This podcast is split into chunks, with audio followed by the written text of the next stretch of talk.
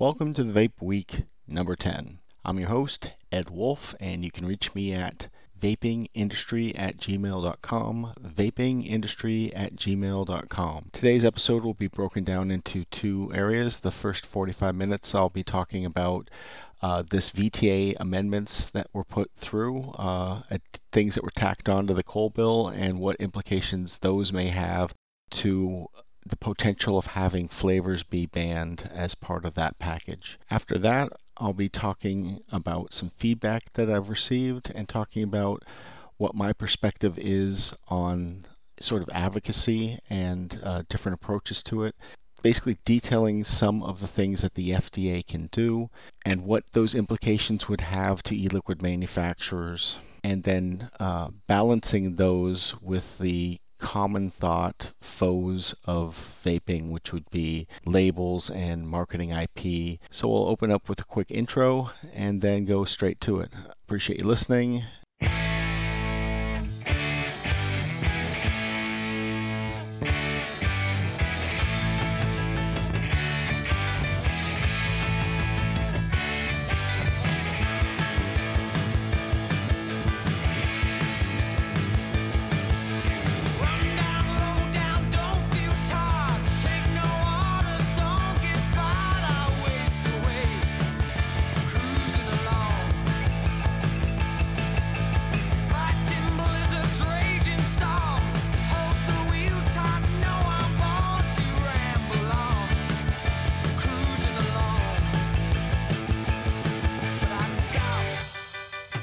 So there's things that I want to talk about. Uh, this week there's been a couple of big studies that came out. One is from the uh, Royal College of Physicians. Uh, that's a two hundred page report that has put out a lot of really good information. And uh, I haven't gone through the whole thing. What I did do is I got the actual P D F and then I uh, reorganized a little bit so the bookmarks showed. Uh, so uh, I posted that out on Facebook for people to read it if they want. If you can just skip to the conclusion, uh, skip to the last page, uh, and it has some really darn good conclusions. Um, that information uh, was just posted out all throughout. I believe it was uh, Not Blowing Smoke that uh, pushed out the first information, and that stuff got shared just all over the place, uh, which is a really good thing. And the, the normal media, the, the mainstream media picked up that article too. So it goes quite alongside with what what the uh, ninety-five percent uh, when the uh, British medical people, uh, I'm getting the wrong name, but uh, essentially the British F D A ha- had put out that about, uh, maybe it was a year ago now, maybe a little less, that vaping is ninety-five percent safer. So what the Royal College of Physicians did is they basically analyzed a lot of the stuff. So this really wasn't a surprise to anybody that's been reading the studies that have come out, but it was an aggregation of all of it and a essentially a review. So instead of a peer-reviewed journal that just takes whatever the scientist or the the researchers take and just, you know, double check that the math is correct, that this was actually analyzed. I believe uh, it's something similar to a Cochrane review, which is often known as the, the standard, the, the gold standard, as they love to say in science. So this, the Royal College of Physicians is a very old organization. Uh, they began in fifteen eighteen, which is essentially when modern medicine uh, became popular after, I guess, the Dark Ages. But it, these guys have been around. This is a really, really established group. So what they've done is done everybody that is looking at the F D A and any other country out there a gigantic favor, because they've collated this information and they've drawn the conclusions and they've cited everything. And so, again, all of this stuff is more or less out there. I mean, there there was a study uh, that was put out a while back uh that was removed from the Wikipedia, actually, when I was editing that, um, that that showed that if you would just give vapor products to smokers and nothing else, that one-third of them would quit. And it's just like, you know, uh, taking a cage of people, you know, or animals, throwing in some stuff, and then they learn how to use it. I mean, that, that to me was a very powerful, powerful study.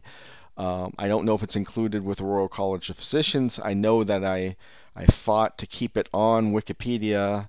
However, Wikipedia has some uh, people out there that have really destroyed that uh, e-cigarette Facebook. I haven't looked to see how it's being treated now, but uh, in case you're wondering, yes, I am currently banned from Wikipedia.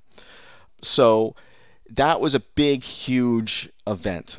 And then there was another event, and this is, I actually, I felt pretty good. I posted this stuff out. Uh, I just so happened to, to do a search and saw this is what the, the Journal of Addiction did. Uh, and the, the Journal of Addiction put out some really good information. I'll tell you, the one place where I found a really good, organized Uh, statement of what this whole thing is, uh, kind of down to the bullet points, is at a site called no more casualties dot org. So that's no more casualties, uh, plural, org. It talks about what it says, and, and there's a, a couple things. I'm just going to read through it uh, super quickly, and t- because it's bulletized. So again, go to no more casualties dot org and uh, take a look at this. But uh, this was the Society of Study of Addiction, and they're talking about substantially lower toxicants, it, that it's uh, used by adults. It has much less chemicals, uh, between up to four hundred fifty times uh, less than cigarettes, that for dual users, that there is a benefit to C O P D. One thing that I really liked in here is that it's talking about companies that concerns have been raised that cigarette smoking will become renormalized by V N P news, uh, use, uh, which is V N P just means vaping.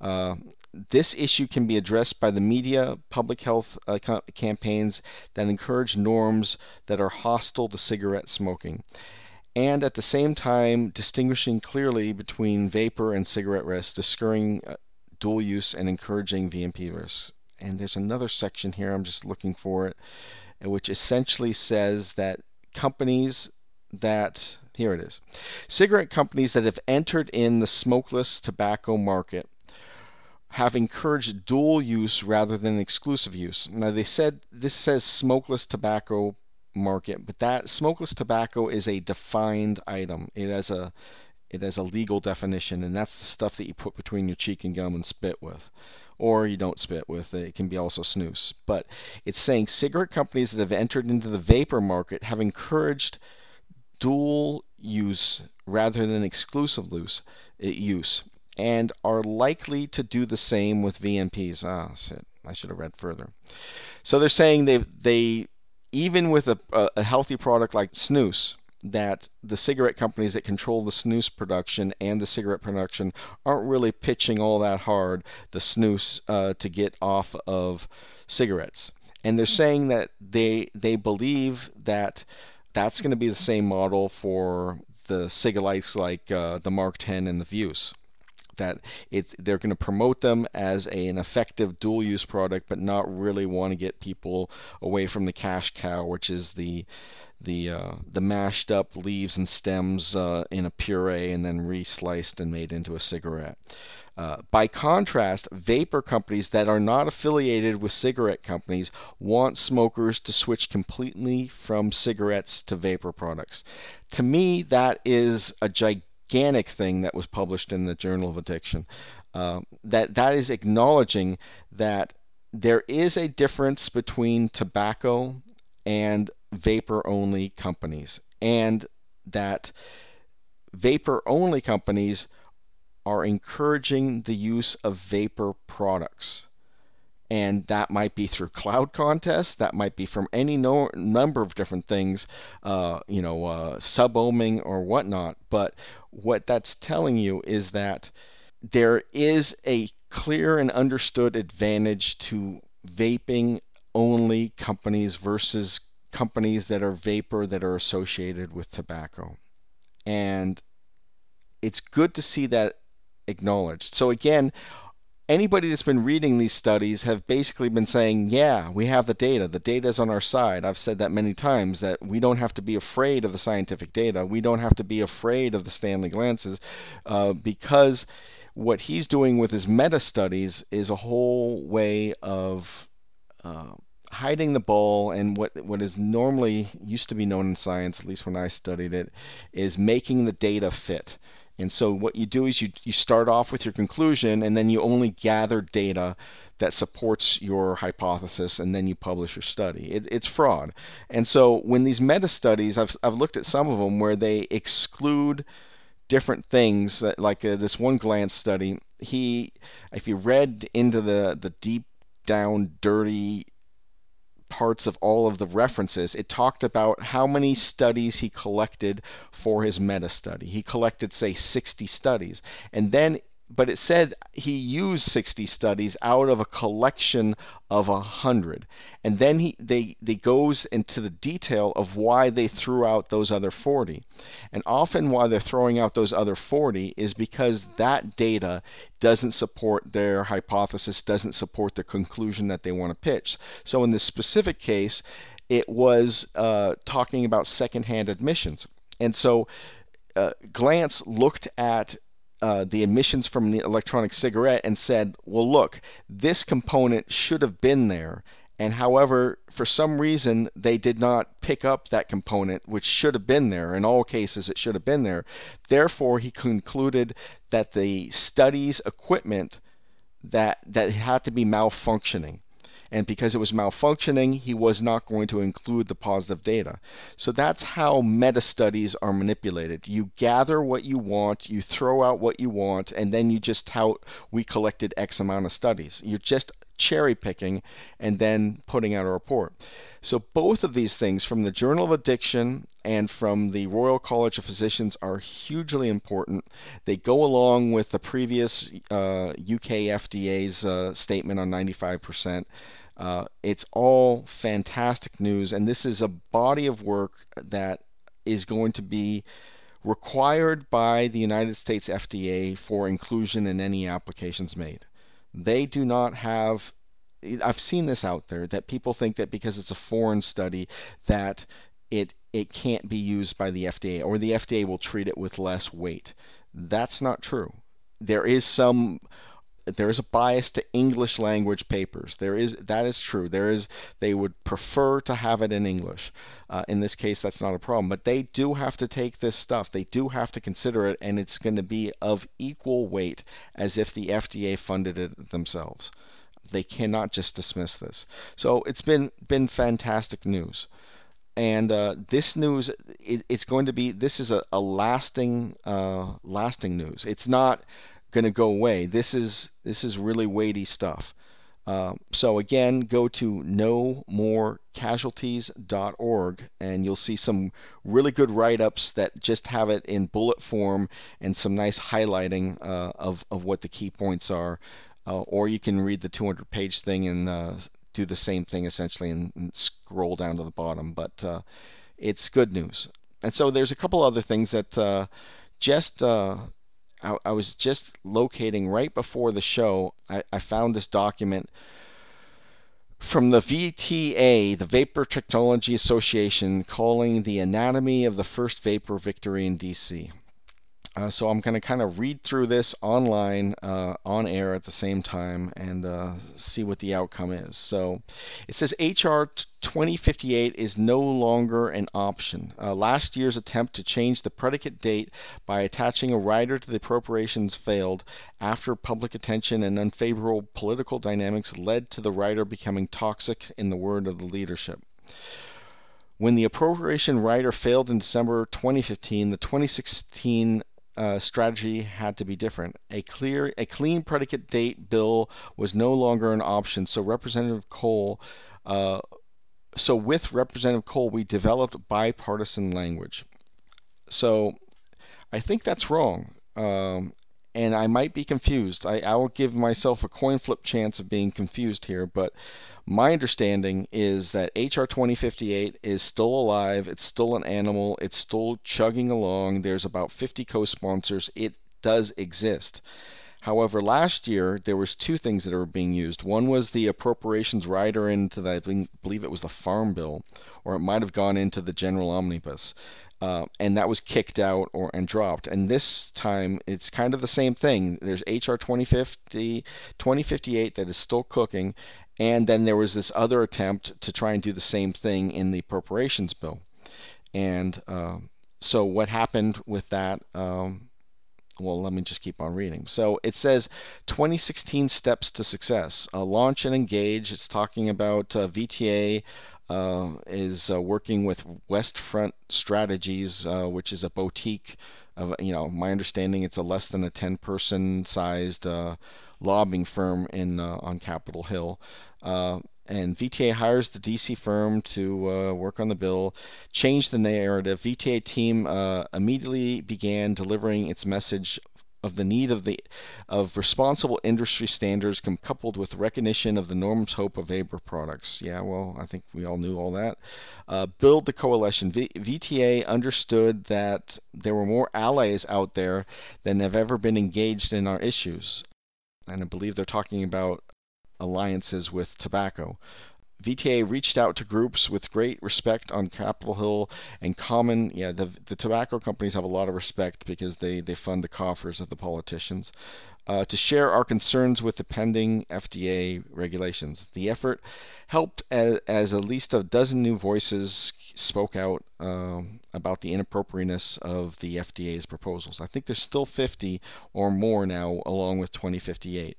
Create bipartisan support. Uh, we understood the importance of bipartisan support for changing the predicate date, understanding the key concerns of the members of Congress and the traditional opponents of vapor. We advocated for language that specifically addressed those concerns.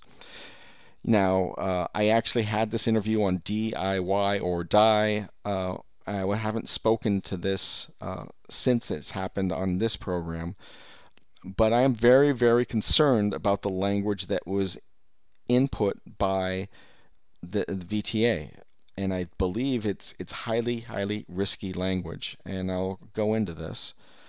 Work with the leadership. uh, V T A's team at West Front Strategies work with the House leadership and their staff to impress the importance of changing the predicate date while making the first attempt to regulate vapor products while change the predicate date while mi- making the first attempt to regulate vapor products in a manner that protects our protects our growing industry and protects the public. Then the next bullet is execute. On uh, between April eleventh and seventeenth, there was thirty meetings conducted with a House Appropriations Committee that focused policy messages to key districts, yada yada. Uh, worked with uh, numerous advocacy groups exchanging information on uh, the committee members, on which committee members need to be called. I'm not sure which advocacy groups. By that evening, April eighteenth, a full committee roll call, and we had a good feeling about the vote the next day. Win number one. On April nineteenth, uh, marked the first victory in D C, the first vapor victory in D C. I don't think that's true. There's been other victories, but if that's what they need to say, they're saying it. Representative Cole and Representative Stanford uh, co-sponsored an amendment to, cha- uh, to change the predicate date and save thousands of small vapor businesses. Five Republicans and two Democrats rose in favor of the change and spoke about vapor harm reduction and the need to protect small vapor companies. The House Appropriations voted thirty-one to nineteen to adopt the bill. Then the last part of this, uh, before I start talking to it, uh, thank you. Uh, While we worked uh, to achieve this milestone, we certainly did not take the first step alone. A special thank goes out to CASAA, uh, industry groups like uh, the VISTA members, uh, Georgia Smoke Free Association, Ohio Smoke Free Association, Tennessee Smoke Free Association, Utah Smoke Free Association, Texas E-Cigarette and Vapor Association, and VapoVet, uh, for working with us and delivering a great message and helping secure key votes to change the predicate date. All right, so there it is. Um, what I don't understand right now, and it's why um, I've spoken to Tony a couple times before, um, and uh, this was like going back a ways. This is twenty fifteen. Uh, I will reach out to him again. I've got his phone number. I will try to see if I can get him on the show if he wants to come on, because um, I do have questions about this, and I do have concerns about it. Um, and... So when he's saying that they built the coalition, what I'm seeing that is not there are uh, groups like, uh, I see that there is VapoVet, but I don't see No More Casualties. I don't see Safada. I don't see the American Vaping Association. And to me, uh, particularly the, those last two, uh, Safada and A V A, are, are super critical. So I don't know. Maybe they've they've been talking uh, behind the scenes and stuff, but it is notable that they're not listed, because I think uh, Safada has a mile or two lead on any other race cars getting into this race. Um, so I would hope that people would consult, consult Safada and whatever companies are associated with with uh, V T A. I don't know if uh, if uh, V T A is just out there to eat Safada's lunch, or or what the whole story on that is. Uh, and that's one question I would ask Tony if he comes on, is what is the relationship with Safada and uh, the A V A and how that works. Let me go ahead and play right now. Um, what is my concern? So I just need to find the clip. All right, so what I'm about to play is uh, starting off with the, this is the uh, the the victory lap memo that just came out from uh, V T A, uh, is talking about this hearing. And so when they talked about the people that rose in support of this legislation, here are the three that, that just jumped out to me. And uh, when all of this was going on, I was listening to the hearing, um, and then I also and uh, I was driving and listening to the hearing. Um, And I also listened to, uh, while I was driving to uh, Tony, who went on uh, with Dimitri on the, the new network, which is Smoke Free Radio. Um, so there's a plug. Uh, so here is what the chairman is saying, and then it's going to go to the bill author, and then it's going to go to the it's going to go to the Democrat support who flipped his vote from the last year. So what V T A has said they've done is that they've taken the legislation from last year. They've they've done their best to figure out what modifications to the control of vapor products could they give in as concessions to get them to change the predicate date. So those, what my concern is, is the nature of those concessions that were put in to flip the votes. What are the implications of that? And uh, so that, I'll go ahead and play it. So here it is. Bishop and others here. Uh, I support F D A regulation of these products, and this amendment calls for F D A to move swiftly with a number of consumer protection standards, including battery safety, marketing restrictions to protect our young people, and new labeling requirements like uh, keep out of reach of children. Yeah, I'm sorry. I'm just going to to interrupt and, and talk when, when I see something that needs to be talked. So uh, th- this video is already out on YouTube. Uh, it's also out on uh, on uh, Facebook. So uh, let me continue to play them. The amendment does not obstruct in any way F D A's authority to regulate flavored products, which the agency has said it intends to do. By... So what he's saying is that the F D A is intending to regulate flavors. Now, why he's talking about that in a bill that has concessions, I don't understand why. Um, he's the least strongly worded on this, but he's he's already interjecting to, he's the chairman, so he's trying to lean on people. And he's leaning on people with saying that this new bill is favorable to banning flavors. And that's because they believe that a flavor such as a gummy bear should never be used by an adult, would never be used by an adult, and only can be used by a child, and it only appeals to child. That's what the argument of the anti-vaping groups are. So he's echoing that. And he's echoing it as leaning on the members of the Appropriation Committee to get what he wants done for the special interest, in this case, the L I A, the American Cancer Society, the anti-vaping groups. He's trying to get their support. Requiring F D A to move more quickly in implementing these safety standards. Okay, so that ra- that raises a concern with me too, because it requires the F D A to move more quickly. That's not a good thing. We've had a bill that has been very difficult for the F D A to manage. Uh, and to, for the F D A to apply to vapor products, because it was never designed for paper, vapor products. So in two thousand nine, we we had this law that they that uh, they tried to take them off the market, and then the judge whacked them back in his shape and said, "You're going to have to use this law. This is the only law that we're aware of that you can use," and that was held up by the appellate court. So the appellate court told them also that you have to use the Tobacco Control Act. They've been fumbling and trying to figure out how to make the Tobacco Control Act work for vapor products for years. You know, six years, six solid years.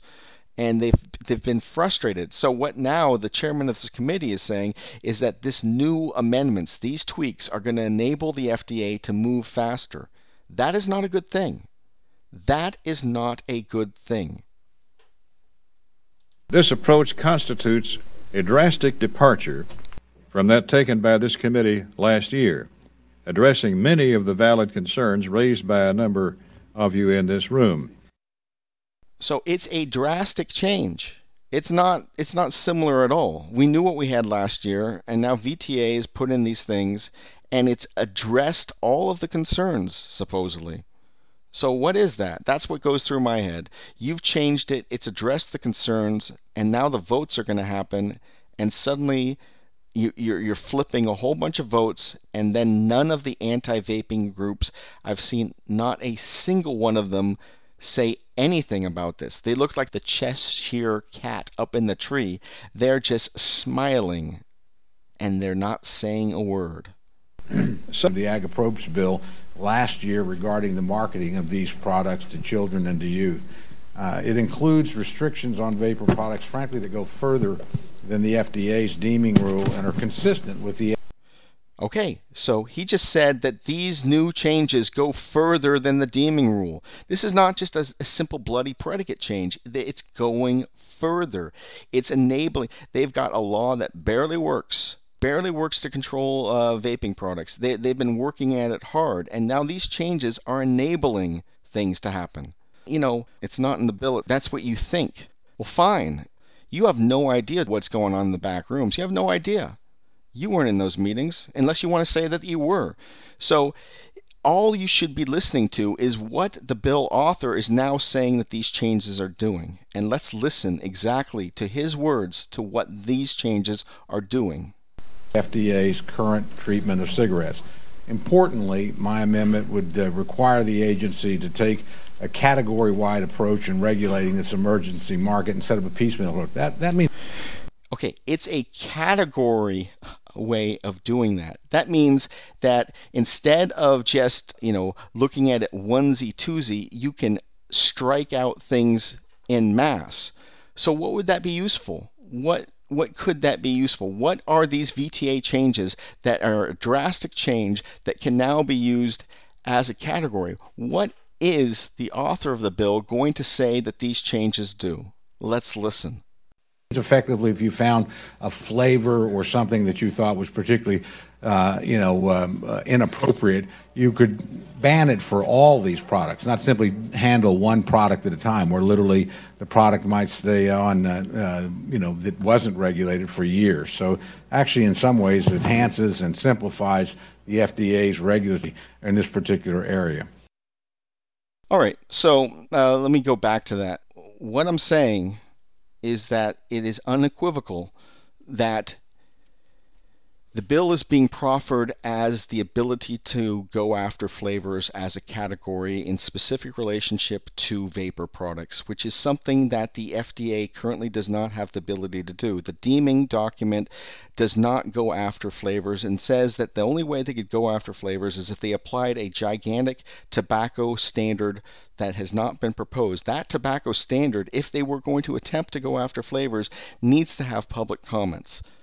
And it's not going to be an easy thing, as as what I said earlier, is that you would ha- you, there's so much data out there that supports that flavors are in a way that is effective for adults to quit smoking, that it would be of public health harm to remove flavors. That's what the current law is. They can't do it. They can't even go after the little cigars yet. They still haven't figured out that way. They've been having a heck of a time applying the vapor products. So we know the animal that we have. We know that the dangers that we have. We can have people and groups and whoever out there speculating of what the F D A can do, or you can listen to what the law says. You can read the law and see exactly what they can do. And right now, they don't have that ability. They can talk about them wanting the ability, but they don't have it. And the courts will beat them back if they try and do it. and there's they would lose. They they cannot show with science that it's in the public health benefit to remove flavors. They can't even show that flavors are, are appealing to children in the way that they present it. The data doesn't support it. So when the V T A, the Vapor Tobacco Association, comes out and they start messing with a bill and they start putting in things, as I said earlier, damn straight, I'm going to look exactly what they're doing. And as I said earlier, I listen is the way I learn.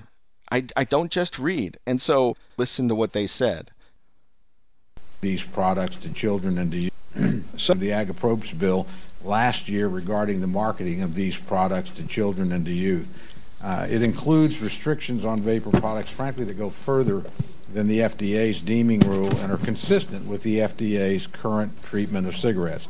Importantly, my amendment would uh, require the agency to take a category-wide approach in regulating this emergency market instead of a piecemeal approach. That, that means effectively if you found a flavor or something that you thought was particularly uh, you know, um, uh, inappropriate, you could ban it for all these products, not simply handle one product at a time where literally the product might stay on, uh, uh, you know, that wasn't regulated for years. So actually in some ways it enhances and simplifies the F D A's regulatory authority in this particularly in this particular area. Okay, I, I think that's absolutely clear. What he's saying is the what the amendments do. He's saying that it goes further than the deeming. It, it, it, it therefore, if it goes further than the deeming, it's going further than the final rule, and it gives them more abilities. And those abilities are being touted as the ability to go after flavors as a category approach that makes it simpler to remove them all. And if that doesn't freak you out, if you're not concerned about that, you you should take a pause and think again. This bill is not done. It is still marching its way through. It needs to go through a reconciliation with the Senate. But the way it's being talked about by the, the good old boys in this room is that it's going to have, these changes are going to go in with, and they're going to be able to go after flavors. They are saying that straight out loud, unequivocal. It, he said it has the ability, it gives them new abilities. The first guy said it gives them new abilities and allows them to increase their timeline. These are not good things. And so when the Vapor Technology Association is touting these things as as wonderful, I don't know why. I don't know why, and that's my own personal ignorance, because I've looked to see what they're saying, and they're saying things that are bloody dangerous to the industry. So here's the last guy, and he's a Democrat that switched his vote. And also, and this amendment will also allow the F D A to focus on restricting the use of flavors that appeal to kids. Uh, I believe this amendment now addresses my concern that I had about children, where they don't target children and minors, and therefore I do support the Cole-Bishop amendment. I yield back the balance of my time. Chair recognizes himself. So that's what was said. Uh, you've got three guys, they're all talking about flavors, and the Democrat that shifts it says, yeah, last year I voted against it. This year, I'm just going to stand up and talk to you about the ability to go after flavors, and that's why I'm switching my vote. And again, if you don't believe your own lying ears, if you don't believe your ears, whatever that saying is that uh, lying eyes applied to your ears, if you don't believe what they just said, what you should believe is a counter check of that. Where is Glantz saying, oh my God, this is the worst thing? If this is not the biggest bloody Trojan horse installed by V T A, if it's not that, wouldn't a good check of that be that the anti-vaping groups are freaking out, that they're saying, oh my God, the first vapor win ever in, in Washington, D C, hallelujah, says V T A. Why aren't the, the anti-vaping groups freaked out? Somebody tell me. I, I wish somebody would, because all I know is that they're marching this thing through. And we know they are stymied with the current law. We know that. And if you if you want to bring in uh, some of these regulatory lawyers, if you want to bring in every, I, I'm perfectly willing to talk about what it would take to create a, a brand new pr- tobacco standard that addresses flavors. And if you read the law, it's not an easy hurdle. It's not even, nobody's sure if it can be done. And And so all of this is being done under the hopes of that changing the predicate date. Now, the predicate date, from the articles that I've seen, from the information I'm seeing, it's not defined to a certain time. What it could be defined to is twenty fourteen instead of two thousand seventeen. What it could be is twenty fifteen. What it could be is the date that the final rule drops. It could be any of those things. It's not defined, and my understanding is it's, it needs to be whatever the predicate date change in the first part, which gets all the uh, the riders in it, whatever whatever those things are, uh, it's it's it ha- it has to be defined. So let's just assume. Uh, a best case scenario. Well, the best case scenario is it's immediately on. So it's it's it's once the final rule happens. So then, uh, does does a product that has a picture of its bottle in in a trade magazine suddenly mean that that bottle can be sold out to everybody, um, and that they don't have to do any regulatory compliance other than registering their facilities? The answer is, you know, we don't know for sure, uh, but I'm very doubtful. And and what I think is that if the predicate, change, uh, predicate date is changed at this late stage of the game, that the F D A could be quite onerous, that it might just actually piss them off uh, if as as they roll in there. And so you're going to say, is who the hell cares? Why should I care uh, how the F D A reacts? Well, if the F D A is pushed back in a corner, just like any animal, it's going to react you know, swiftly and harshly uh, as as it feels threatened. So I, I don't, you know, they all have their, these are people at the F D A and and they're, you know, they're they're humans. So if, if they feel like they're pushed around, who knows what they're going to do. Um, I, I know people just hated what I just said. Let me go back to a, another section where if the date becomes twenty fifteen, say, let's just say it's uh, December twenty fifteen. Four, four months ago. That's where your product had to be on the market to get grandfathered. And you're going to have to show somehow through either uh, bills of materials, uh, recipes, uh, uh, you know, bills of lading that your uh, your product is is what it is and it was out on the market in that place. Uh, and so if you go back to what Bill Godshall was saying, and and obviously he's an astute guy who who I, I disagree with him at times, but I, he he does a lot of homework. There's unquestionable about that. But what he says is that the F D A can go after things like simple label changes, simple packaging changes, that they could, you know, so if you push the, the predicate date, they might just become super sticklers on all the other levers and tools that they can use to regulate vapor products. So what's the worst case scenario here? It's It's January, your, if your product was on January first, twenty sixteen, your product is grandfathered. You know, if first of this year, four months ago. You're going to then say, I want to show you what my product is. And I want to prove to you that it was being marketed back in January. So you pull up your lake, your your Vape News magazine, and you show them a picture of your bottle, and you show that it was trade, and you can and you can say, look, look this product was being sold. And you show them the picture, and that picture shows that it does not have a cellophane safety uh, shrink wrap around the bottle lid. It doesn't show that in Vape News magazine. And so you have to now show somehow that your product had that back on the predicate date, because that's that's not just a trivial change to the packaging. It's a material change. It's a change that is likely required by law. And so you were selling a product with without the safety shield. The only proof is that there was no tamper-proof stuff. There was no Tylenol bottle on this thing. That that they that there was no tamper-evident seal on it. That's the only thing you can show. And then you have to comply with the new law, so you're going to have to wrap it with a compliant a product, a, a shield. And so now the F D A, rather than, you know, trying to figure out ways to, to do things, you know, m- maybe this predicate change gets you absolutely squat, because they basically said, yeah, look, your product that you show us doesn't have the safety seal. It needs to have a safety seal. The the uh, the, the law requires that. You don't have it. It's thus a new product. And again, this is what Bill Godshall was saying, is that he was saying that uh, the, uh, a package that uh, from a cigarette going from a soft carton to a hard carton, uh, that was enough to require a, a substantial equivalence report. So maybe you can go ahead and do a substantial equivalent. I'm just saying that the promise of the predicate date by itself has a whole bunch of catches on it.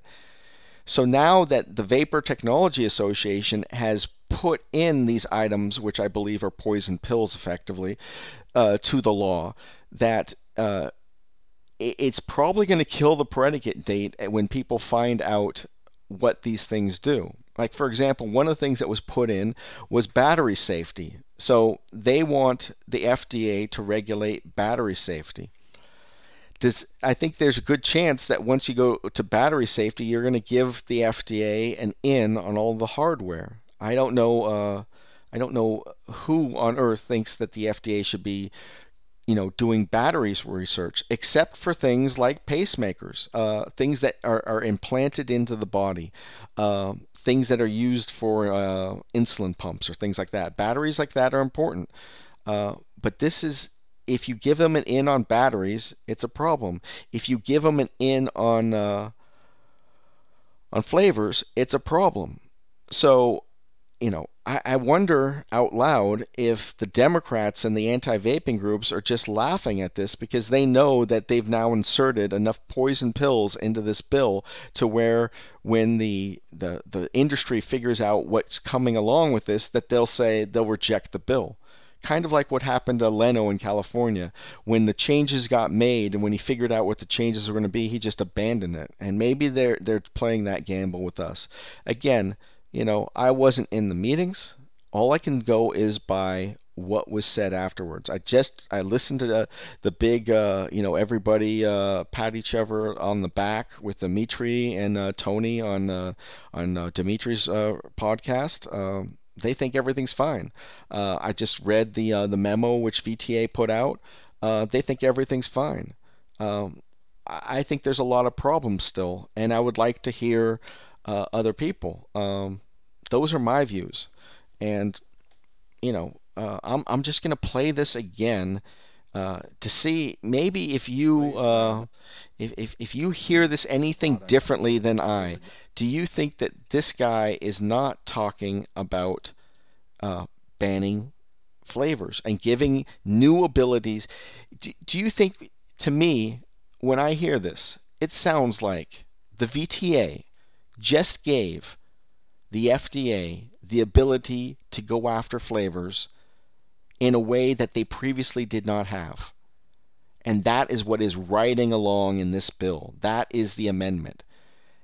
Now, I'm going to say that based off of this. So tell me if you think I'm wrong. Bill last year regarding the marketing of these products to children and to youth.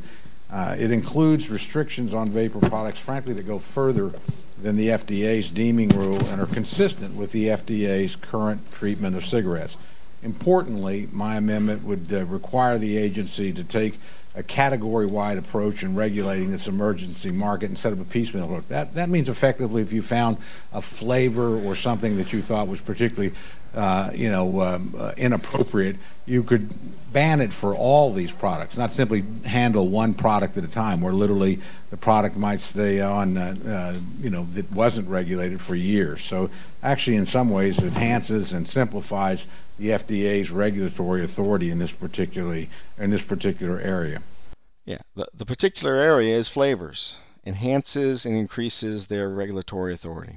Um, So, uh, again, which I, I said in a previous episode, uh, sometimes I feel I'm walking around with pod people. I mean, uh, it's weird to me. It's it's it's like, you know, who are these people? I mean, w- how is that? Uh, you know, I just don't get it. Uh, and you know, if I am somehow massively wrong on this, I'd, I would enjoy to be wrong on it. Uh, I haven't heard anybody articulate why these congresspeople pushing this are saying it has the ability to go after flavors. And I don't hear anybody explaining why the anti-vaping groups are mum. I don't hear any of that. And if V T A wants to explain that, I would much rather see that than a heroic, we did it, everybody clapped their hands, because what I see is a Trojan horse marching through. I mean, you you don't want a Greek to deliver a large, massive structure and then for you to pull it into your castle on the blind faith that it looks artistic. Right now, there's a lot of blind faith that says, oh, this is this bill is good. It's great. Pull it in. We want to support that.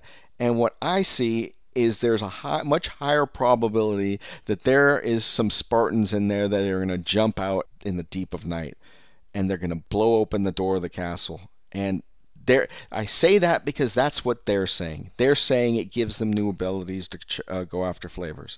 When you get a number one, the only way is down. And if you have a sticky patch, they start looking, start looking around. Listen close to what men say, take what you want, for what you want.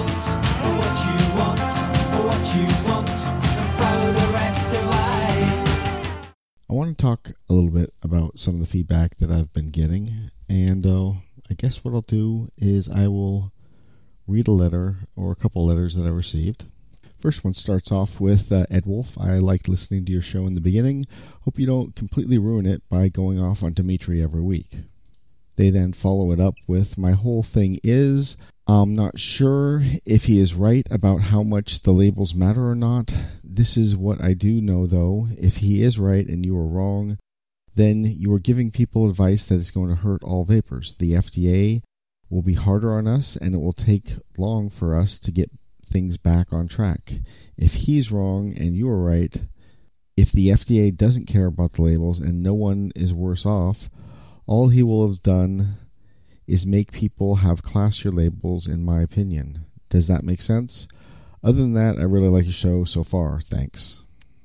Uh, just to address it before I go on, is that my perspective is that uh, bad labels, ones that are uh, profane, like the ones that Spike over in New York is putting out, uh, or uh, labels that have a cartoon, or labels that have a uh, an infringing trademark, that all of those things are bad, you know, bad boys.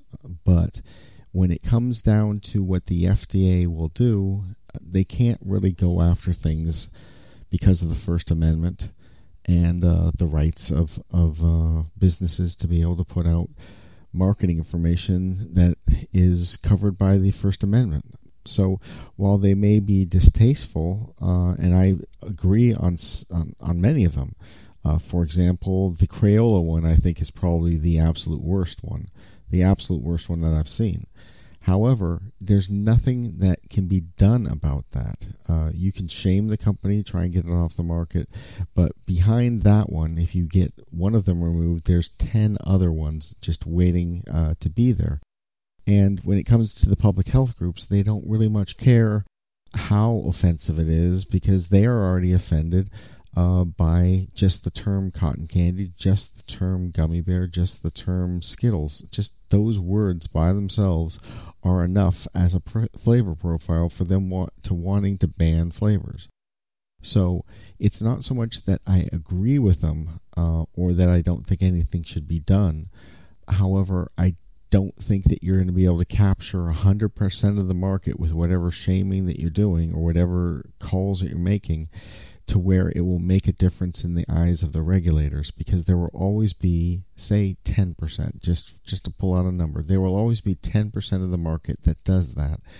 And with ten percent of the market that you can never get access to, that you can never turn, uh, that is going to be enough for the regulators to pluck that example and say, that's it for everybody. So my argument is that if you spend all your energy you know, just basically trying to castigate and, and just go after these these companies, it's going to really destroy the vaping community. Um, and and I'm, by the way, what I mean by destroy, it's just going to make it like, you know, uh, everybody is watching everybody. Uh, one company comes after another company. Everybody has to be fearful of the next guy.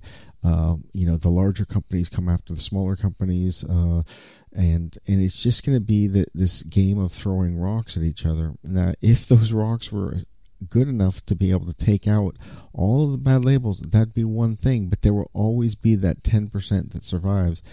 And and it's, I don't think it's worth all the attention, all the effort, when that effort can be being used for other things that are productive. For example, organizing against cities and, and, and localities that are going after vaping.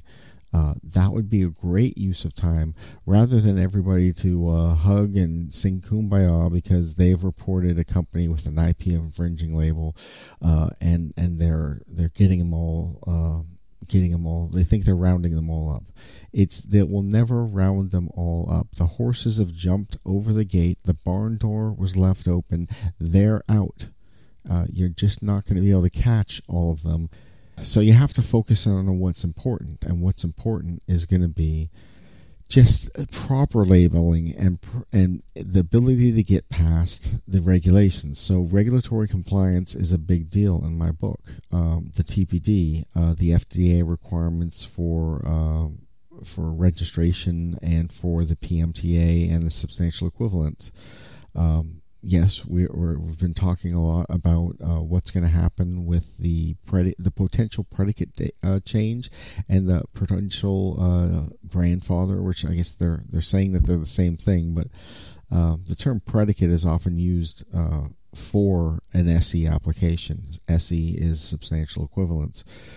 So there's three pathways to get past the F D A. One is a pre-market uh, approval, uh, and that's a P M T A. The other is a S E application. My understanding is currently that that S E application can only be used in comparison to your own company's product. So say uh, Royan or Enjoy had a product out in two thousand nine. If even if uh, the predicate date was changed, the grandfather date, whatever, you're not going to be able to compare against that product because it's not yours. I've looked at the law itself. There's an and in there, and uh, there's two requirements. Uh, if it said or, you'd be able to compare to somebody else's product.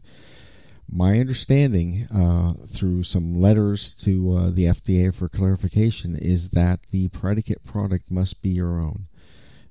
And it's been a while. It's been six months since I looked at that. So uh, maybe things have changed. Maybe there's been some further clarifications at the F D A. But just because you have your product on the market and you want to compare to an older product, it's it's not necessarily going to be available unless it's from your own company. And the last one is substantial equivalence exemption, uh, which that is something I've been saying enables the F D A to do a tremendous amount of things. Uh, a lot of different options. It gives them fantastic capabilities of flexibility. And that is something that I am trying to work with the F D A to maximize the ability of, by, by being friendly and working with the F D A, I believe that uh, they will be more likely to allow some things to pass through without without them just raking you over the coals. They have the ability to rake anybody over the coals. Ask any anybody that's F D A, uh, worked with the F D A.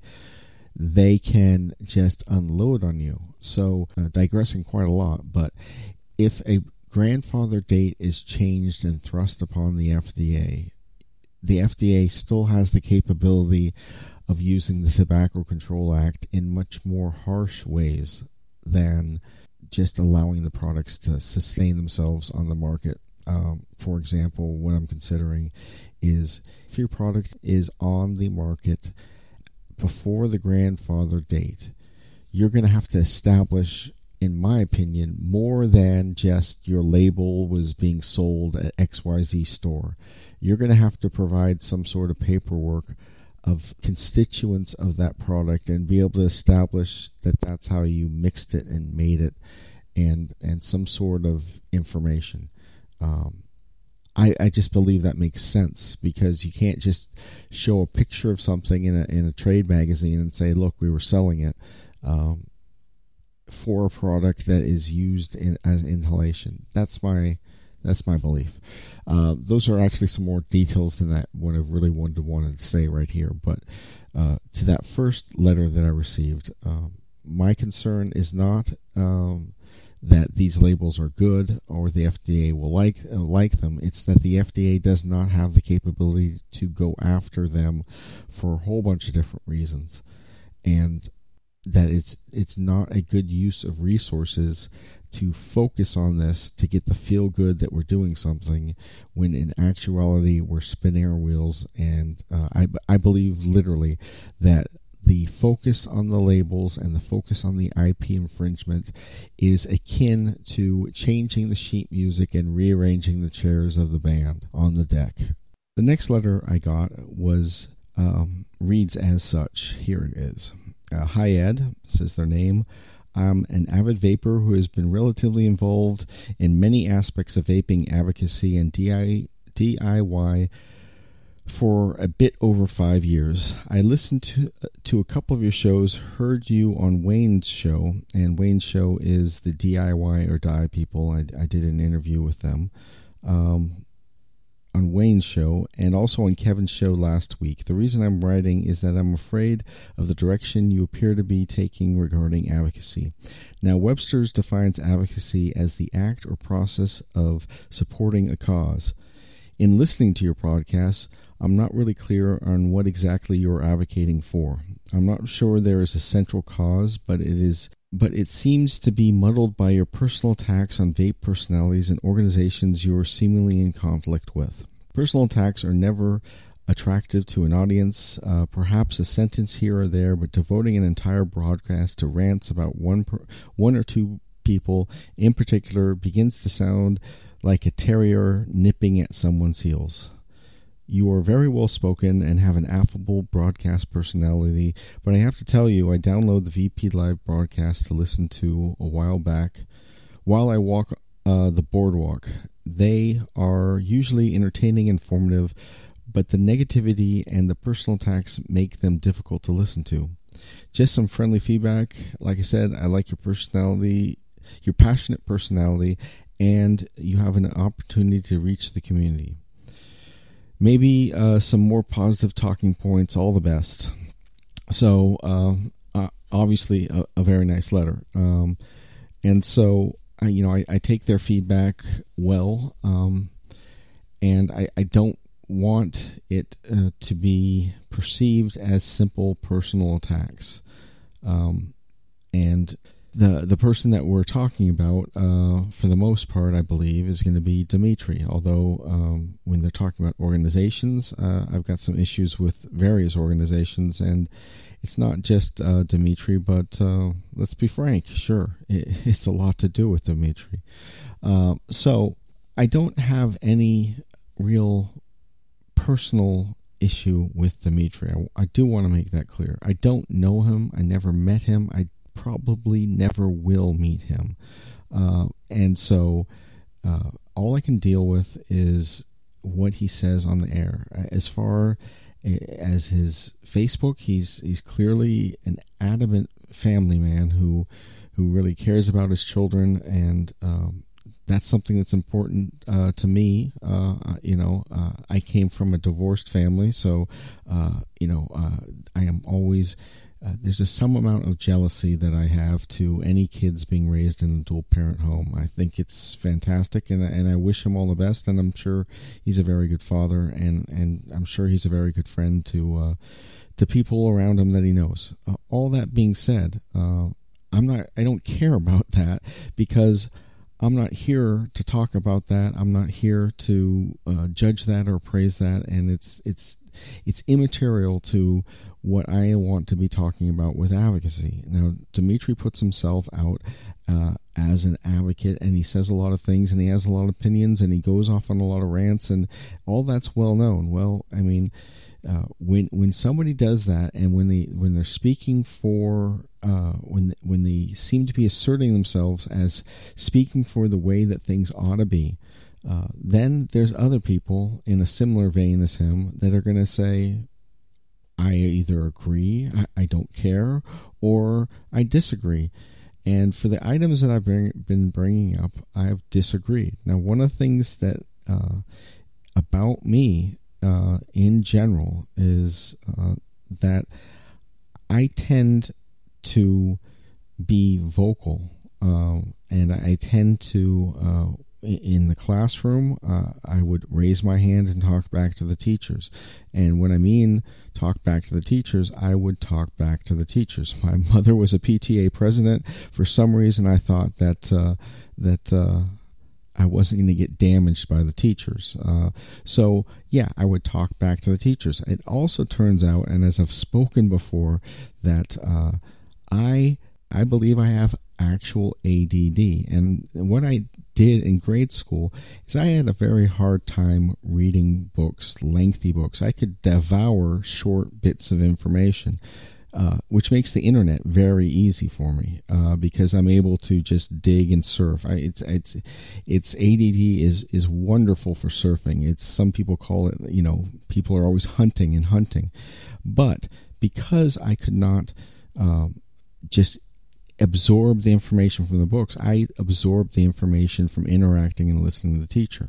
So when I listen, uh, I I think I listen with a little more. Uh, effort because I'm always engaging in the when I'm always thinking about what I can say back to the person. So when Dimitri puts out this mass of information um, that I that I listen closely to, and I take issue with some of the things he says.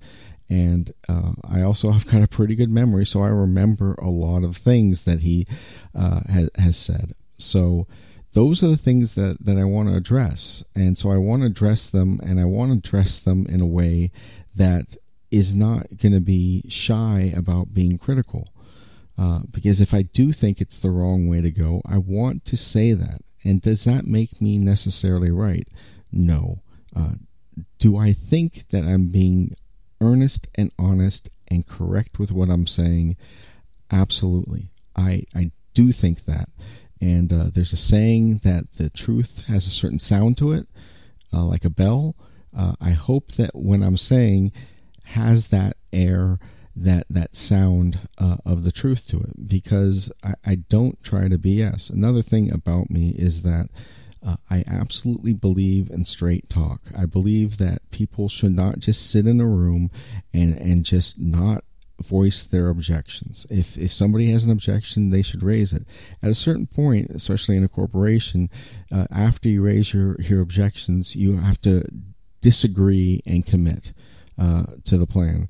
Uh, how that's going to work with vaping, it's it's kind of unknown, uh, but I believe that if sometimes there's things that are not being said, and uh, sometimes well, I'll hear often on, on many broadcasts that people will say things like, I saw on Facebook this person writing, I had this conversation with this person, I'm not going to call out this person.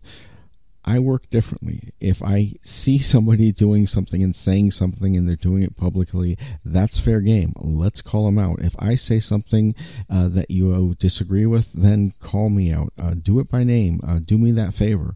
Uh, so uh, there are things that, and I, and I believe that if you do just air the problems out, that It, it solves the problem faster. It's as opposed to nursing a, a bleeding wound forever.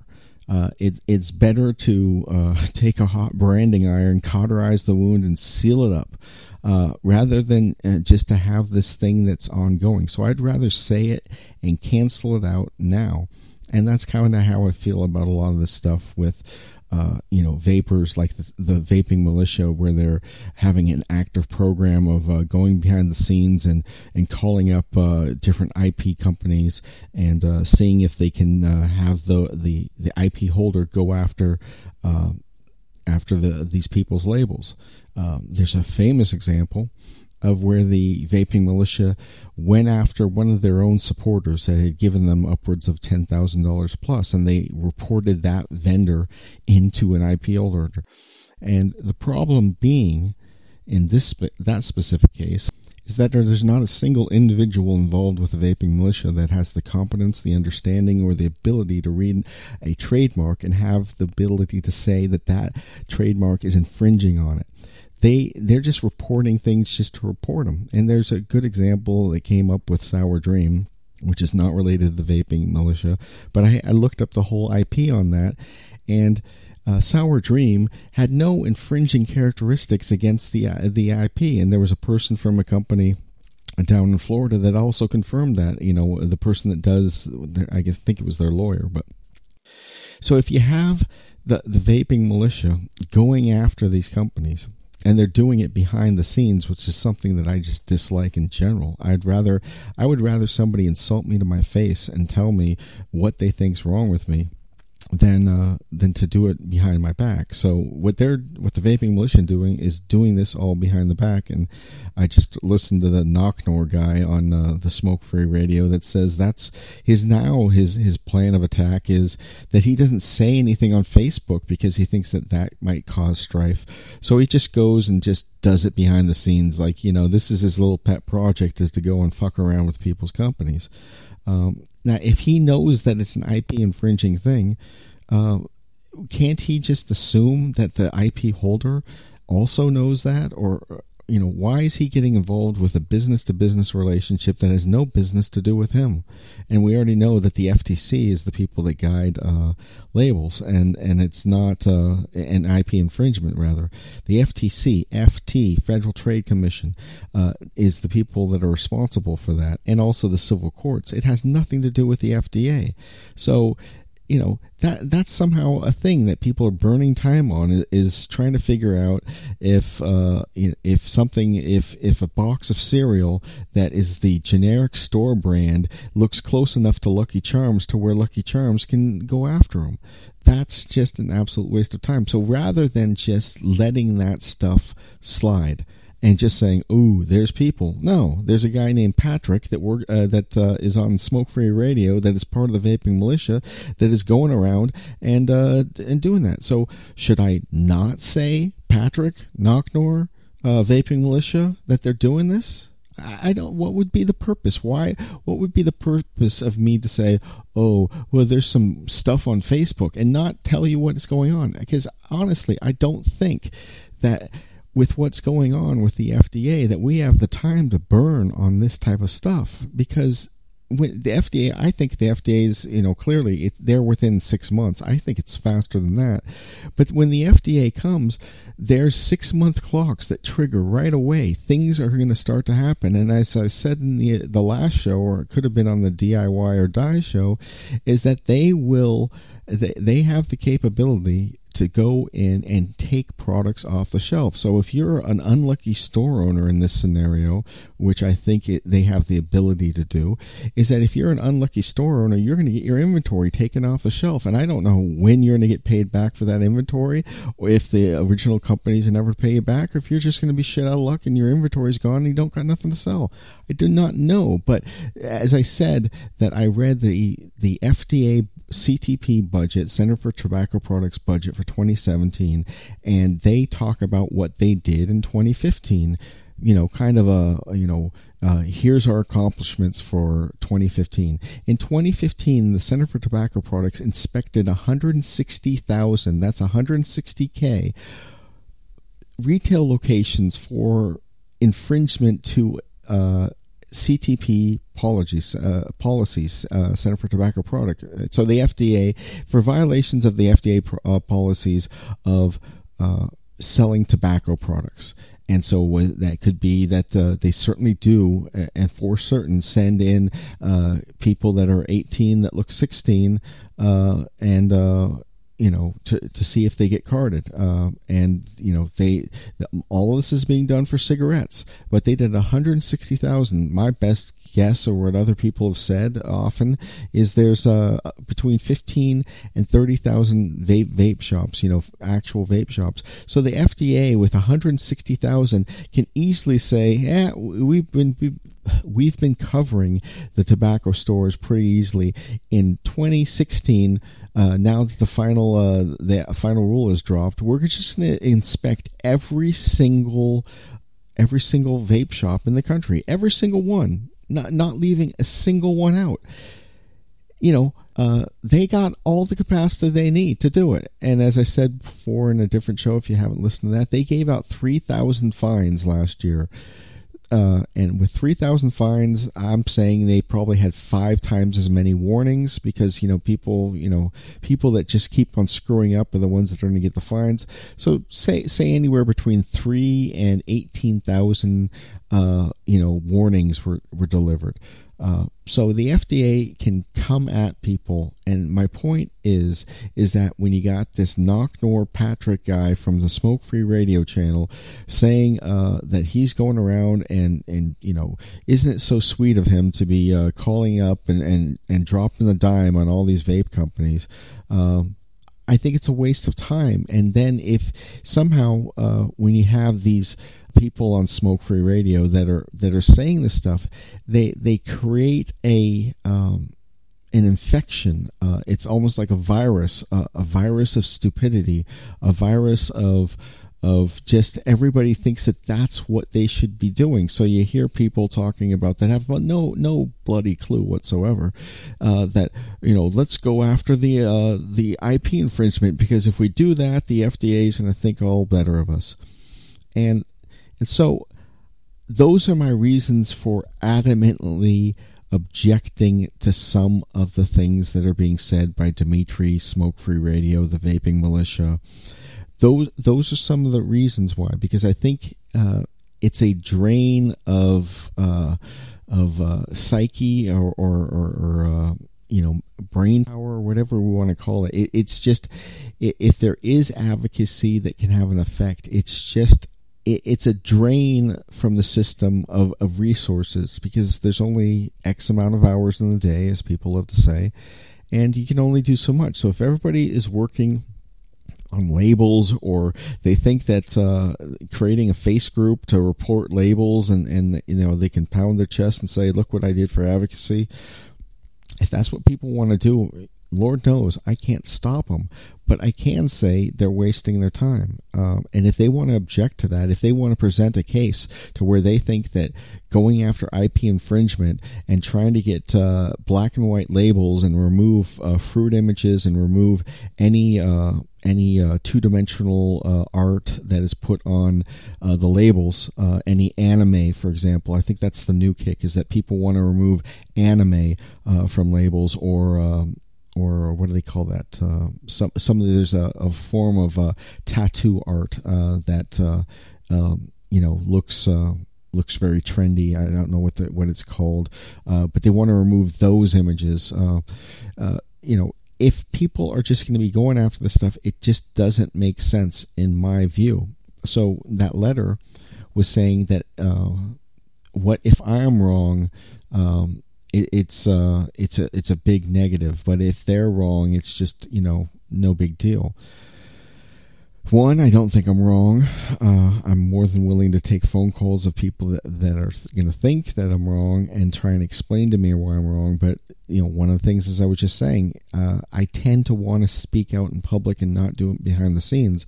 So uh, I'm going to be comfortable enough to have done my research before I talked. However, if you get me on something, if I'm wrong, uh, for example, I was wrong on uh, Evan McMahon in Indiana. Uh, he's been screwed with by a person named Amy Lane uh, to such a degree that, that, I mean, I got sold on it, and I've been able to figure out uh, why uh, I got sold on it, and I was absolutely wrong. So I was heavily critical of Evan, uh, and I did it in a public way. Uh, but I'm wrong. I was wrong, and I and I found that out, and I've only found that out by being vocal about it, rather than people just saying, "Ooh, Indiana screwed up," and let's move on to the next state. So if I'm wrong, I'll admit it. And uh, one of the reasons why I'm, I'm uh, happy and elated that uh, Kevin is allowing this show, and along with Russ, is because this show does have a call-in line. And so people can lay back into me, and I'm more, you know, I'm, uh, I'm more than willing uh, to take the critical phone calls. Um, and uh, if people want to shout, whatever, I don't care, uh, because I do believe that all vapors uh, are more or less on the same side uh, until it gets to business. And so uh, there are things with different businesses uh, that I've spoken about with Dimitri, which I believe are conflicts of interest to the general proposition of being the general good guy advocate. I think that he is using um, his his advocacy role in a way that uh, is not necessarily get like the most likely to get the most amount of vendors through. It's advocacy as a weapon for the furtherance of competitive advantage over you over the marketplace. And so, if Dimitri is is doing these things, and, and I think that I can make a strong case of. That they're not good, and and I think that's enough to speak to them. That is something that should be talked about. Um, and so I'm going to play some clips of of some of the things that that Dimitri has said in the past that are in my memory uh, that that I think about, and that might help people understand why I'm trying to address the things that Dimitri is doing. And, and these other people are doing, and how that is a way that, that people would be foolish to listen to them or to not do things, because the real things are going to be coming on. So people, instead of people worrying about sweeping the sidewalks, they need to be worried about battening down the windows, putting up storm uh, windows, because when the F D A comes, they're going to come in a way um, that... Uh, things can be seized. Store half your inventory in your store can get taken away. Uh, you know, after X amount of time, your your store might not be able to sell in various geographic regions of the world, or you know, all sorts of things can happen. Do I think that the F D A is empowered to? Do I believe that the deeming regulations are going to stop the vaping industry from having bottles of e-liquids sold? I do not believe that's the case. I do. I, I don't believe that the deeming regulations are a deeming prohibition, um, and that's the term that Dimitri will use. I do not believe that, and I and so one of the things that I'm doing is I have a small startup business that is trying to uh, sell regulatory services as a pure for-profit business to enable e-liquid makers to get past the F D A. So that means, uh, and, and uh, the reason why I'm saying it like that is because I want to be absolutely clear. I, I've not asked for any donations uh, or anything like that. Uh, you've got a lot of people that go around insinuating that anybody in the vaping industry should be just jaw-dropped, shameful, or, or ashamed of themselves for actually trying to make money in this industry. And I, I absolutely disagree with that. Uh, I, you know, if businesses are going to make money, let's support them, because the businesses are supporting their customers. So, uh, you know, I believe that that. There's nobody more interested in the sustainability of vaping for the masses uh, than a store owner uh, concerned about all of their customers, or a or an e-liquid manufacturer concerned about all of their customers. And so they're the most enabled to fight. Um, so uh, what I'm trying to do with it, getting past the regulatory services, it's a real brutal challenge. And one of the reasons why it's still in its startup phase is because we haven't seen the final rule. Uh, but I have read the law, and I have read the other stuff, and I do believe these things are achievable. I can talk about that somewhere else, but if, if somebody is going to accuse me of trying to make a buck out of, of the stuff that I'm trying to do, uh, I'm going to say absolutely. I'm going to try and sell the uh, regulatory services at the lowest possible price that uh, can actually get past the F D A or the T P D. Um, and the T P D is something I'm, I'm developing, and uh, there's other people that are way farther ahead than me on that. Uh, so I don't know if I'll ever uh, be able to approach what they're already doing, but who knows.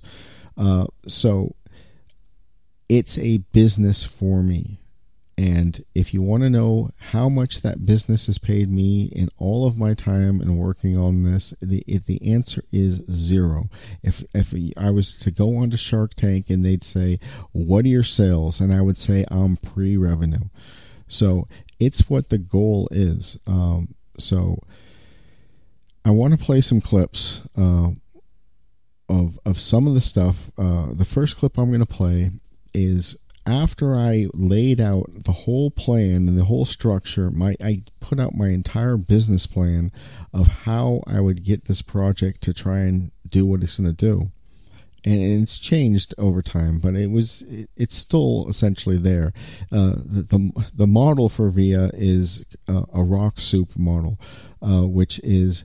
Uh, you got a whole bunch of idiots in town that uh, don't don't want to uh, uh, work together, and they're all going to die of famine.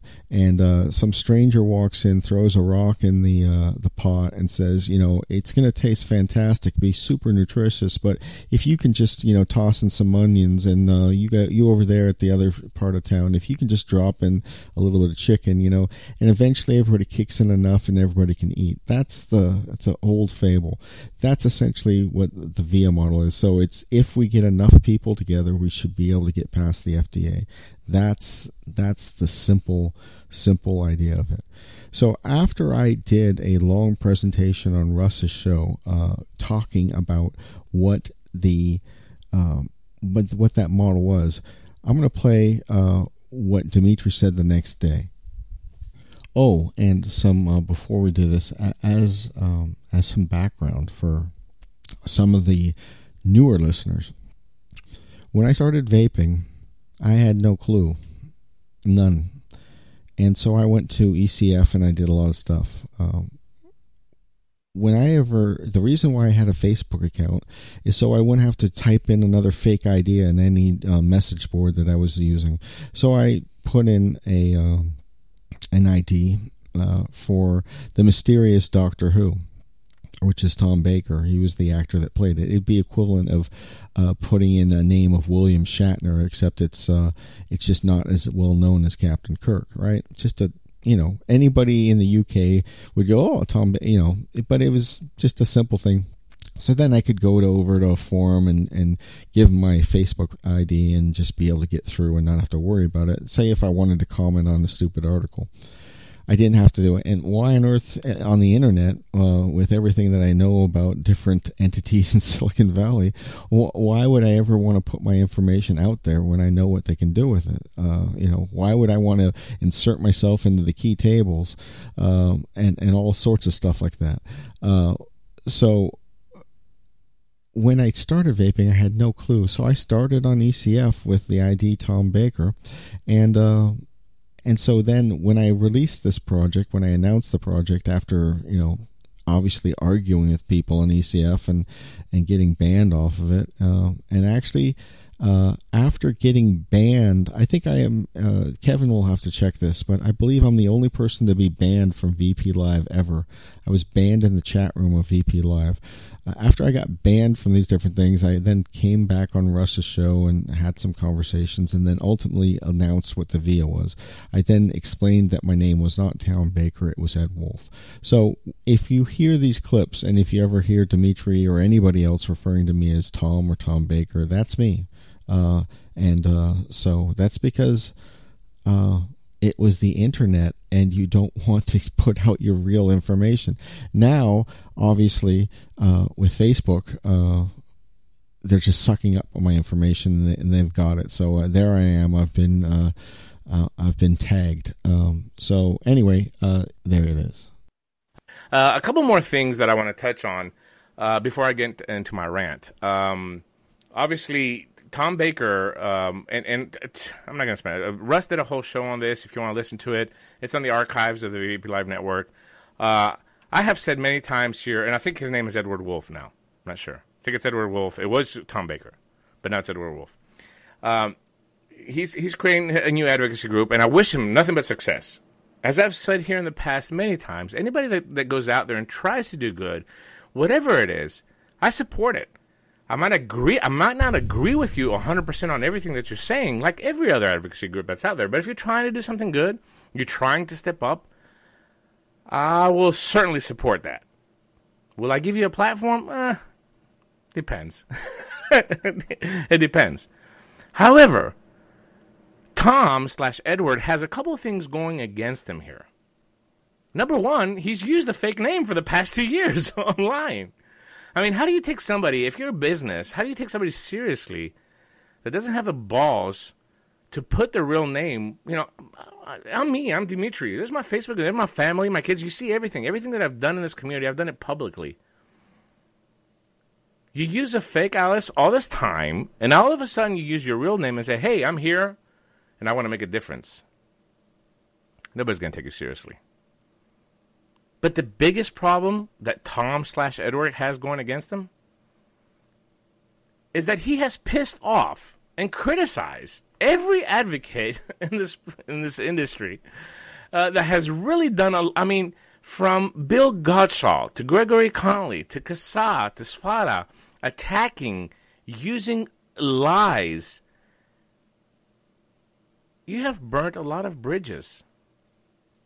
I wish you nothing but success. I really do. I support anybody. But you, my friend, have a long uphill battle trying to get anybody to believe any word that you're saying. All right. So uh, there it was. Uh, I, I enjoyed listening to that as much as I enjoyed being inside the chat room uh, and listening to him to tell me that when I was in the chat room. And... Uh, not having him allow me to respond or call into his show. Uh, you know, he, he pre-announced that he was going to have a rant, and uh, I was there. Uh, I was able to uh, respond, and he he wouldn't he wouldn't let me. Uh, there's a couple things I definitely want to respond to. Is yes, I attacked Bill Godshall, or I was critical of Bill Godshall. Yes, I was very critical of uh, CASAA back in the day. Uh, no, I did not go after Greg Conley, and no, I did not go after Safada. Uh, those are inaccurate, uh, and what I am adamant about is that I never lied about anything. I, I didn't lie. I don't have the capacity to lie and be as vocal as I am, because I wouldn't be able to re- go back in time and, and, and recapitulate what I said when, if I was trying to play games with lies. I just have to know what I said and know that I, I thought it was the truth, because I don't have the ability to to carry the information if I'm carrying uh, half-truths and lies. I just don't. Um, so I wasn't lying. Uh And so that is what I got, which is uh, him telling people not to trust me and uh, people not to, to believe a word out of my mouth. Um, I've never said that about him. I don't think I've ever said anything even close to that. Uh, and I, t- I spoke with him uh, afterwards. Uh, actually, I texted him on Facebook. He didn't want to take a phone call.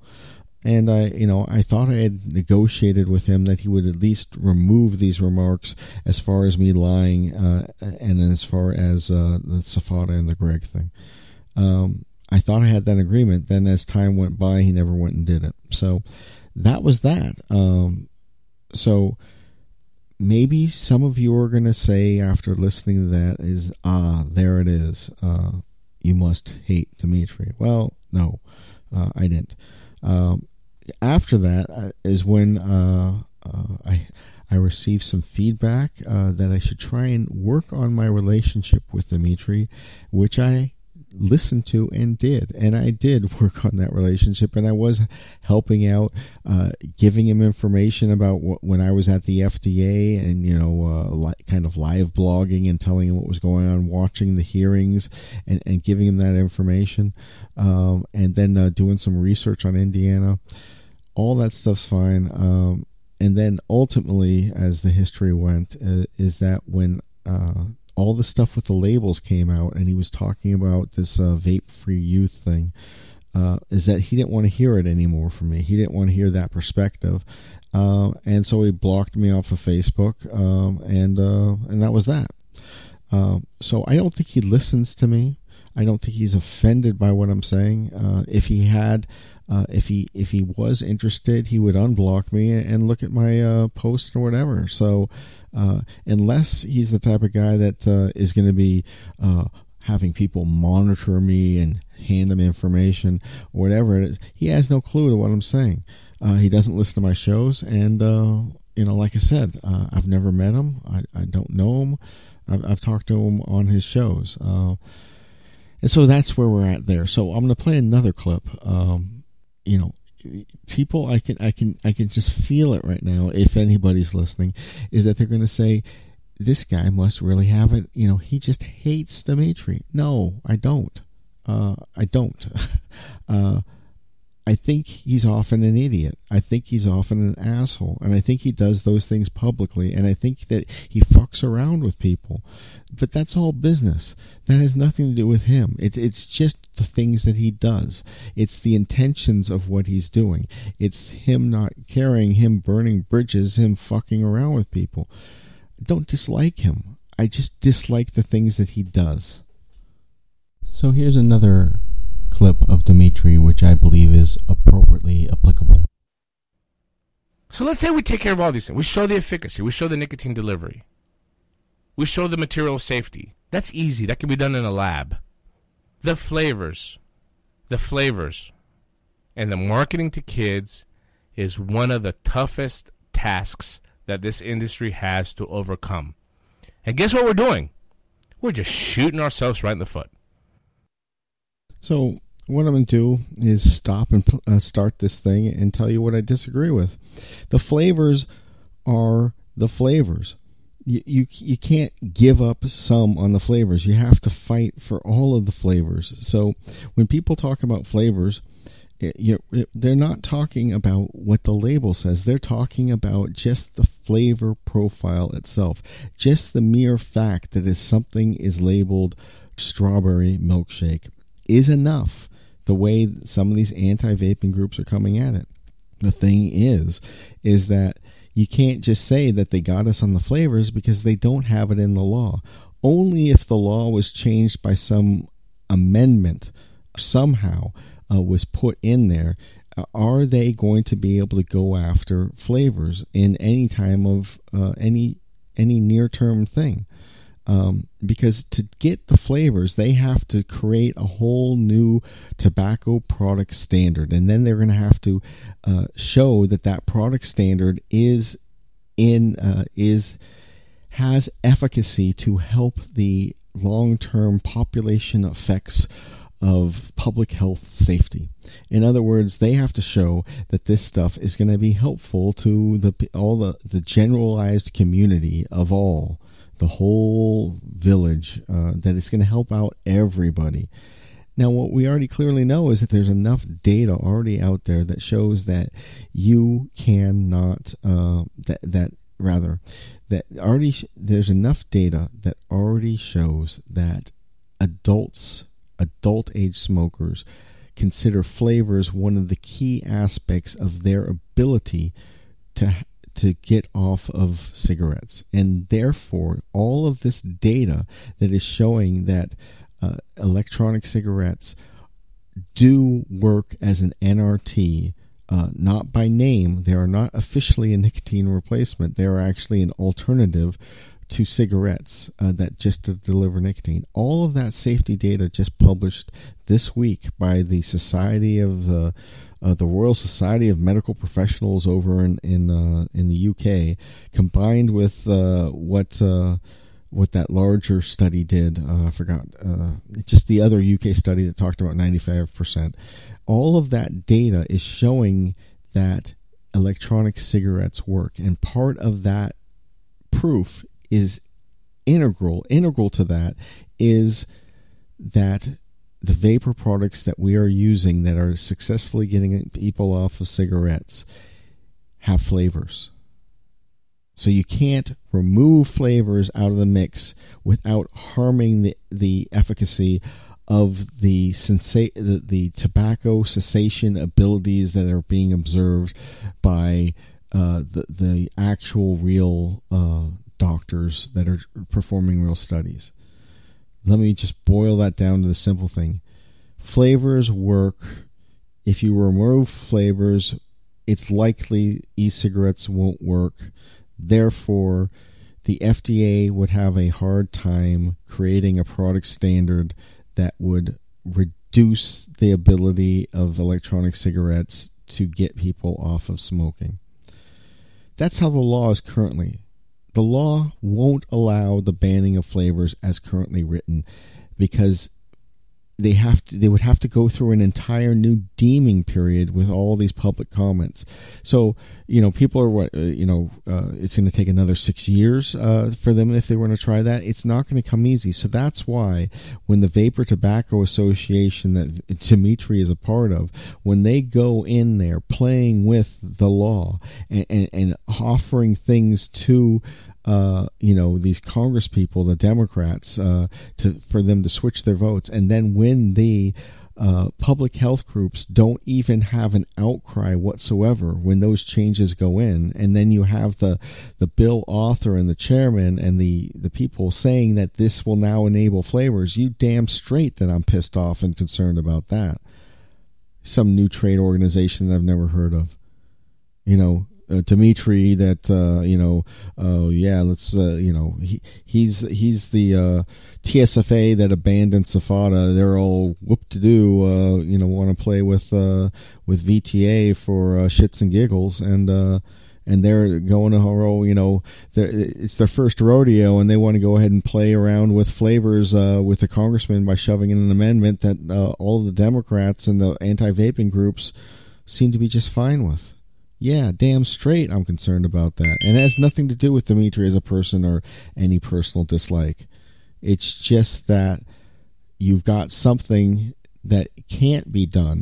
I understand the regulations as best I can, and you cannot go after flavors because the law doesn't enable it, and the deeming has that too.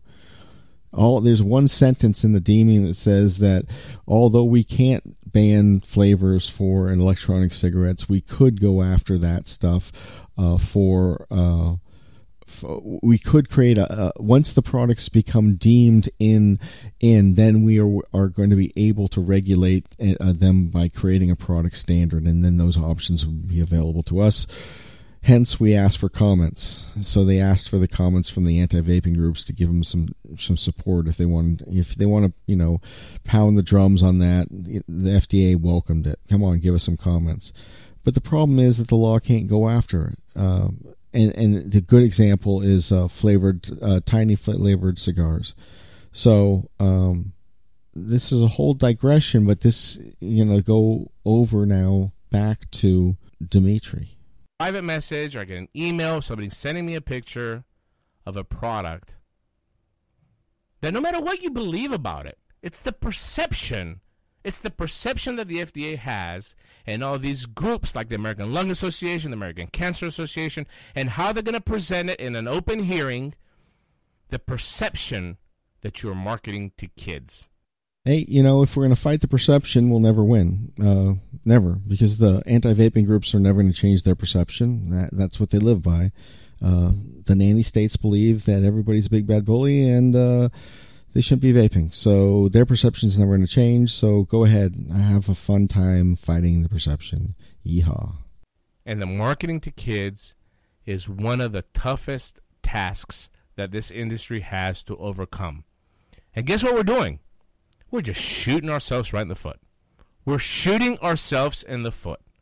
Every day I get a private message or I get an email, somebody sending me a picture of a product that no matter what you believe about it, it's the perception. It's the perception that the F D A has and all these groups like the American Lung Association, the American Cancer Association, and how they're going to present it in an open hearing, the perception that you're marketing to kids. We have to wake up, and we have to wake up now. The way that the F D A regulations are written quoting Bill Godshall from Smoke Free Pennsylvania, which I sat down in his presentation, we're not awaiting regulation. We're awaiting prohibition. So from now on, you're never going to hear me say the F D A deeming regulations. I'm erasing that from my vocabulary, and I want this to trend. I want everybody to use it. Okay, so he's asking that everybody use it. So when people are critical of me, uh, because I have got a problem with some of the things that Dimitri is saying, it's because he is advocating that everybody do something. I have my opinions, uh, but I'm not telling people what to do. I'm telling uh, people that what they're doing is fruitless, but I've got no followers. Right now, we are waiting on F D A deeming prohibition of the industry as we know it. Prohibition. ninety-nine point nine percent of the companies on the market today will be eliminated overnight. Two or three companies, according to Bill Godshall, will be uh, available to be on the market, and guess what? All those are tobacco companies. Maybe an Enjoy, maybe a Mystic, maybe they'll be able to tag along. Certainly not in the capacity that they are now, especially entering the vape space market. So it's not going to be labels that do that. What's going to happen is that people are going to have to get past the regulations. If nobody spends the time to get through the regulations, you know, if, they, if they're not going to do that, um, they, they will go out of business, because the F D A has the horsepower, the one hundred sixty thousand inspections, to be able to go and pull off people that don't comply. Now, the other way you can try and do it is hope that a grandfather date change is going to save the day, and it's just going to swoop in, and uh, everything's going to be fine. But um, even if the grandfather date change, it's nothing's assured. Has anybody, you know, have you had your Azim Shahandres, sorry for murdering the last name, or or some of these other, you know, real experts uh, go through this, say that the grandfather j- date change would just make everything just lovely? The, the fact is that we don't know. Um, and that's why I think it's safest to assume, uh, and this is what I've been saying, you know, for well over a year and a half now, the safest assumption is that the final rule looks exactly one hundred percent like the deeming document. Uh, and that's my assumption. Joy and Mystic now. Mystic. Mystic. This guy from Mystic that a year ago was bashing fucking open vapor. Guess what? He's made an e-liquid line, and he's distributing it to the vape shops. Oh, my God, that's brilliant. I wonder where he found that out, Enjoy. In fact, the C E O was asked about his new line, and he didn't even know what the nicotine strengths were. This So uh, that's just something, another problem I've had. Uh, it has nothing to do with his personality, has nothing to do with his persona, doesn't have anything to do with the person that he is. It has to do with him going out left and right, attacking Enjoy, whereas Enjoy uh, was known as Sotera and uh, defended the entire industry a couple times against, uh, you know, the F D A back in two thousand nine, two thousand ten, two thousand eleven. Uh, and if not for Enjoy, uh, we'd be medical devices. Uh, I, or, or we, you know, something really strange would have happened uh, if it weren't wasn't for Enjoy. And then later on, uh, Enjoy was very active with uh, putting lobbyists in all sorts of different states for for whatever reason. They, they their business model was to go ahead and to put those lobbyists in to defend states, even though they didn't have market share, and they were competing in the cigarette industry, which uh, you would think that uh, they could have just let big tobacco take it. Uh, you know, once the Views was taken, uh, it's it's very complicated, but uh, uh, I guess I'm bitching. Guy that's given a presentation in Safada, but okay, he was on a panel. He was talking about his product. He didn't know what kind of nicotine strengths they have. Make no mistake about it. We have to attack the flavors and the marketing to kids. We don't have flavor problems. Flavors are good. Uh, we are not marketing to kids unless you use a convoluted anti-vaping argument and take their arguments as your own and bash the industry from inside. You have to be responsible with the way that you present your product. At the end of the day, we sell nicotine. When did we forget that fact? When did we forget that we sell nicotine? And when did we forget that there's millions of smokers out there that have not discovered this product? Who's going to cater to them? If our available nicotines are zero, three, and six, and cotton candy, how are we going to get smokers to switch? Um, who cares about zero, three, and six nicotine? Because the Tobacco Control Act says that they cannot regulate nicotine down to zero. Um, and I don't think that anybody is trying to get rid of uh, nicotine levels in vaporizer products. The F D A hasn't made any motions to limit that. So if a business wants to sell uh, zero, three, and six as their only things, why would any other person care? Why? I don't know why. Why would any other company? Well, maybe maybe that company is going after the sweet spot of their uh, of their of their product mix. Maybe zero and three and six uh, comprise sixty percent of the market, and uh, somebody uh, who has a full line of uh, things finds that they have more competitors going after their sweet spot because we have uh, vapors marketing to vapors. That's the only reason I can think of, because. Uh, however anybody vapes is their business, because clearly if it's a six mil uh, grams of nicotine, if the person vapes twice as much, they get twelve milligrams compared to a person with twelve milligrams that vapes half as much as a person with six. Hip hip hooray. When do we forget about them? Isn't it all about the smokers? Isn't that who we're fighting for? We're not fighting for us. Uh. I'm fighting for us. Uh, I think smokers will, uh, by fighting for vapors uh, and fight, fighting in the city councils, all of the logical outgrowths for fighting, fighting for vapors will, in fact, fight for future smokers. Um, I, I don't see why we have to call anything different. Um, I, I know the story of... Uh, Stories of new people coming onto vaping is are always very encouraging, but I don't see how vapors marketing to vapors precludes that. I don't see the whole mouth-to-lung thing uh, as being a major issue, especially when you have new product entrants coming to the market all the time with different technologies such as the PAX or the Juul or any other things like that. We're never going to stop vaping. The community will stop. The innovation will stop. The fun will stop. The fun parties will stop. The expos will stop. Isn't it about the smokers? No, not just the smokers. Isn't that what advocacy is all about?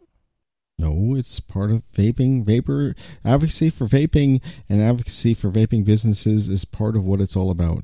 It's not all about one thing. It's all about many things, and part of that is smokers, dual users, vapors, cloud chasers. It's it's the community is diverse and has a multiple avenues of support if we include everyone. It's not just all about the smokers. Reaching smokers? Let them discover this wonderful tobacco harm reduction alternative that we all discovered. Isn't that who we're fighting for? When do we forget about that? If we're ever going to have that clear vision of what advocacy is, to me, it's not about vapors. It's not about trying to impress vapors. It's about trying to impress smokers to try this product.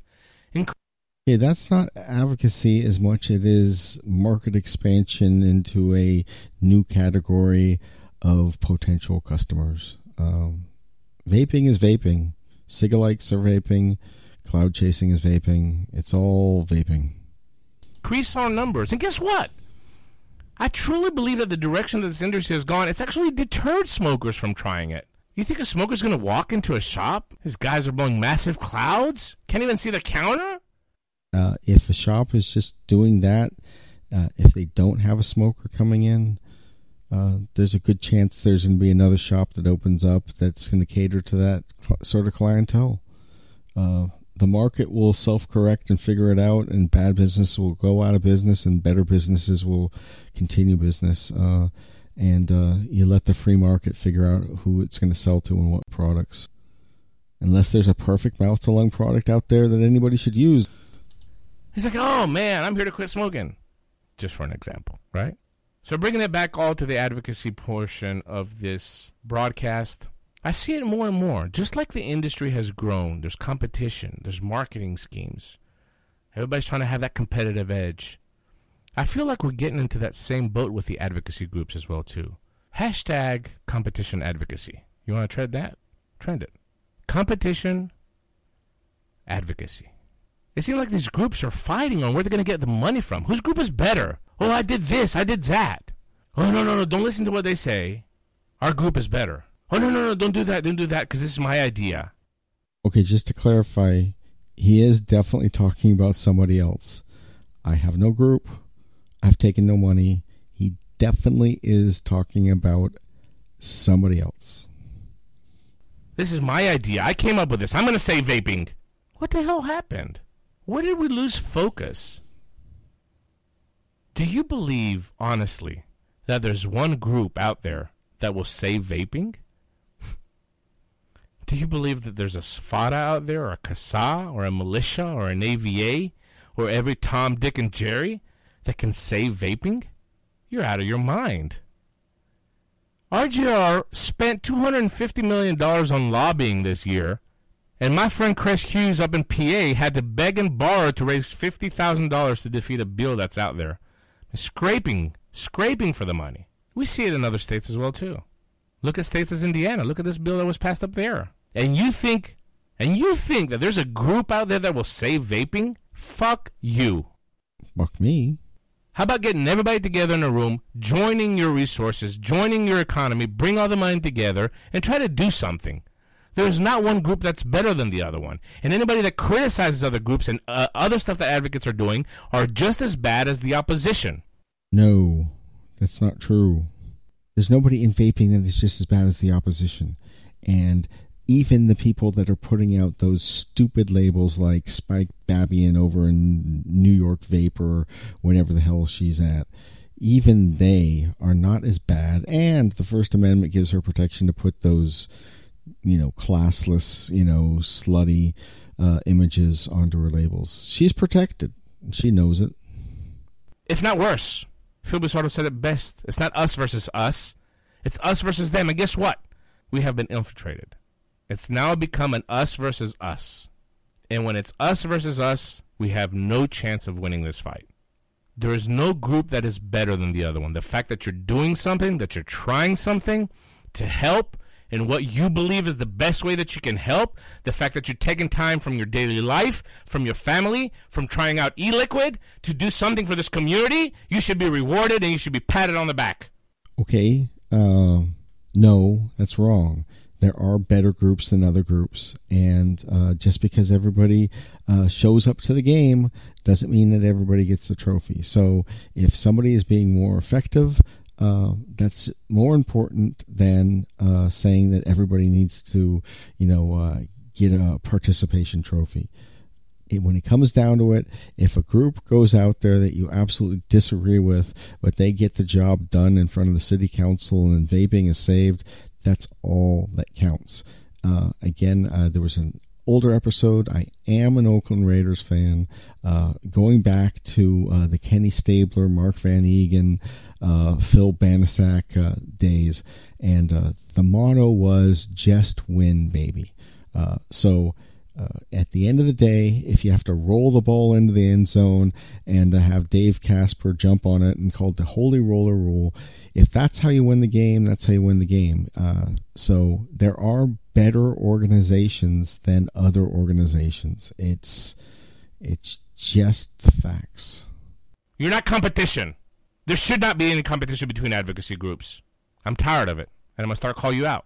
He's going to start to call people out? Well, so for the people that are all complaining that, uh, that I am calling out Dimitri, uh, don't you for a second think that he is not doing that behind the scenes to many, many people, uh, many people behind the scenes. I see you. I see the shit that you're trying to do in the back door. I will call you out. Remember my rule. Everybody that's listening to this program, whether you're a vapor, whether you're industry, whether you're e-liquid manufacturer, seventy-five percent. I'm seventy-five percent with you. He's seventy-five percent with you.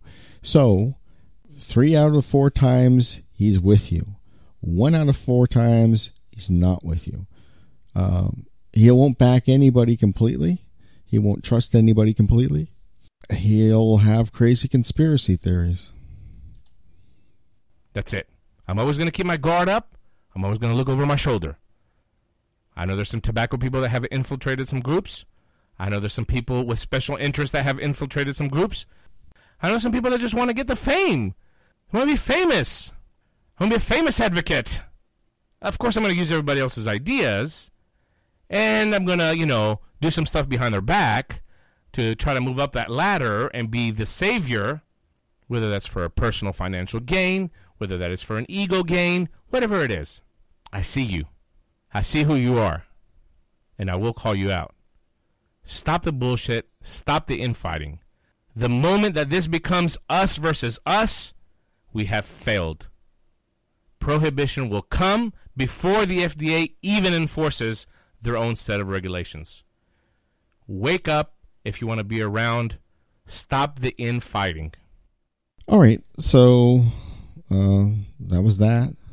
I disagree with a lot of stuff that Dimitri does. I, I don't agree that, uh, you know, with this whole thing, I see you.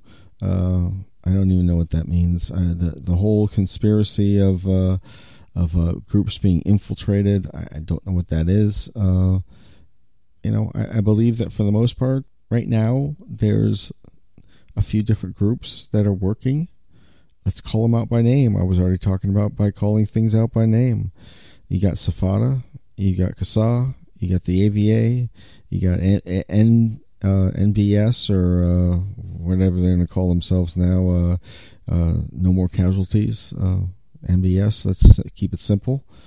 Um, and then you got some state chapters, um, and you have the Safada state chapters, and there you go. Uh, there's a lot of superfluous stuff. Um, I've got issues with uh, the militia, uh, which has its name being uh, used left and right still by uh, being exploited, and uh, Vaping Militia is quite proud that they've kept their name. Uh, they've they've been true to themselves, uh, and they've kept their name. Well, it doesn't stop, uh, you know, anti-vaping groups from taking their name and exploiting it against the industry. Um, it is what it is, um, and uh, I think I think I covered it in Festivus, uh, episode nine, probably.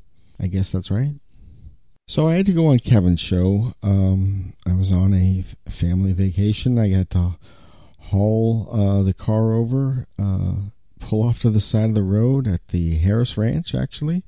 Um, for people in California that know Highway five, you know what that is.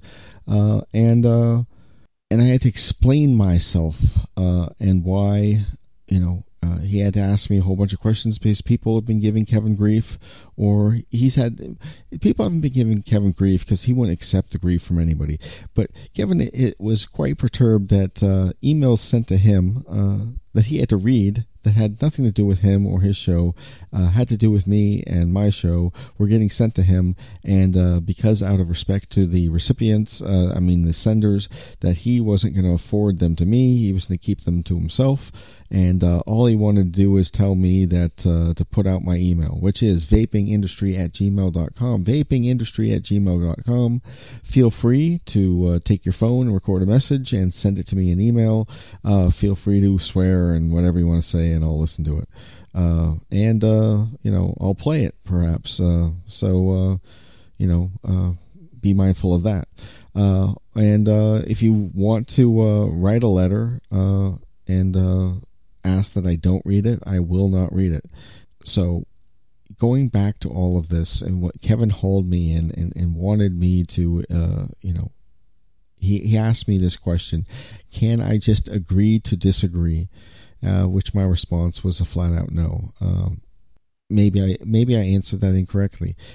I am going to disagree with Dimitri and other people and other organizations and other stuff, and I will absolutely agree that my opinion is still going to be my opinion. Their opinion is going to be their opinion, and I will voice my opinion, uh, and I will disagree. But uh, um, doesn't mean that uh, I'm going to stop doing it. I'm I'm not going to secede uh, the the ground uh, and be told by Dimitri uh, uh, what to do, nor should anybody else. Uh, nor should anybody else, if, if they think that I'm telling them what to do, uh, don't do that either. It's everybody can do what they want to do. But I, I think the best thing that we can do is have real information out there and stop playing these stupid games and act as if uh, somehow uh, you know the current law is is allowed to ban flavors, which it's not. Uh, and uh, not and keep uh, vigilant against new laws and new ad- and modifications to the law. That so I, I'm going to try and invite Tony Abound or Abood uh, from the Vaping Militia. Uh, sorry, uh, I will endeavor to see if I am able to get Tony, who represents the Vapor Technology Association, to come on and talk about whatever he wants to talk about, if he wants to talk about things. Um, I will endeavor to do that. I will endeavor to get better interviews. Uh, if Dimitri wanted to come on the show, that's absolutely fine. But, you know, my opinion is that things are going to get really, really nasty and rough out there, and it's not going to be coming from the vapor community. It's going to be, it's going to be coming from the F D A and regulations and all these state laws. These things, like Indiana, are really going to impact businesses, um, and so the businesses need to take the lead. Uh, they need to go into the city councils. They need to. Uh, they need to, e-liquid manufacturers need to prepare for the for the regulations, the T P D, and, and other things. And they need to have best practices, because it, it, what will happen is that those companies that don't comply with the F D A regulations that are, have already been specified, they will have products that are, uh, I think they call it misbranded. And if a tobacco product is misbranded, the F D A can go and seize that product and stop it from being sold. Uh, so everybody is going to have to pay real strong attention to correctly branding their products and things like that. Those are going to be important things. And and I guess I've talked ad nauseum now about this.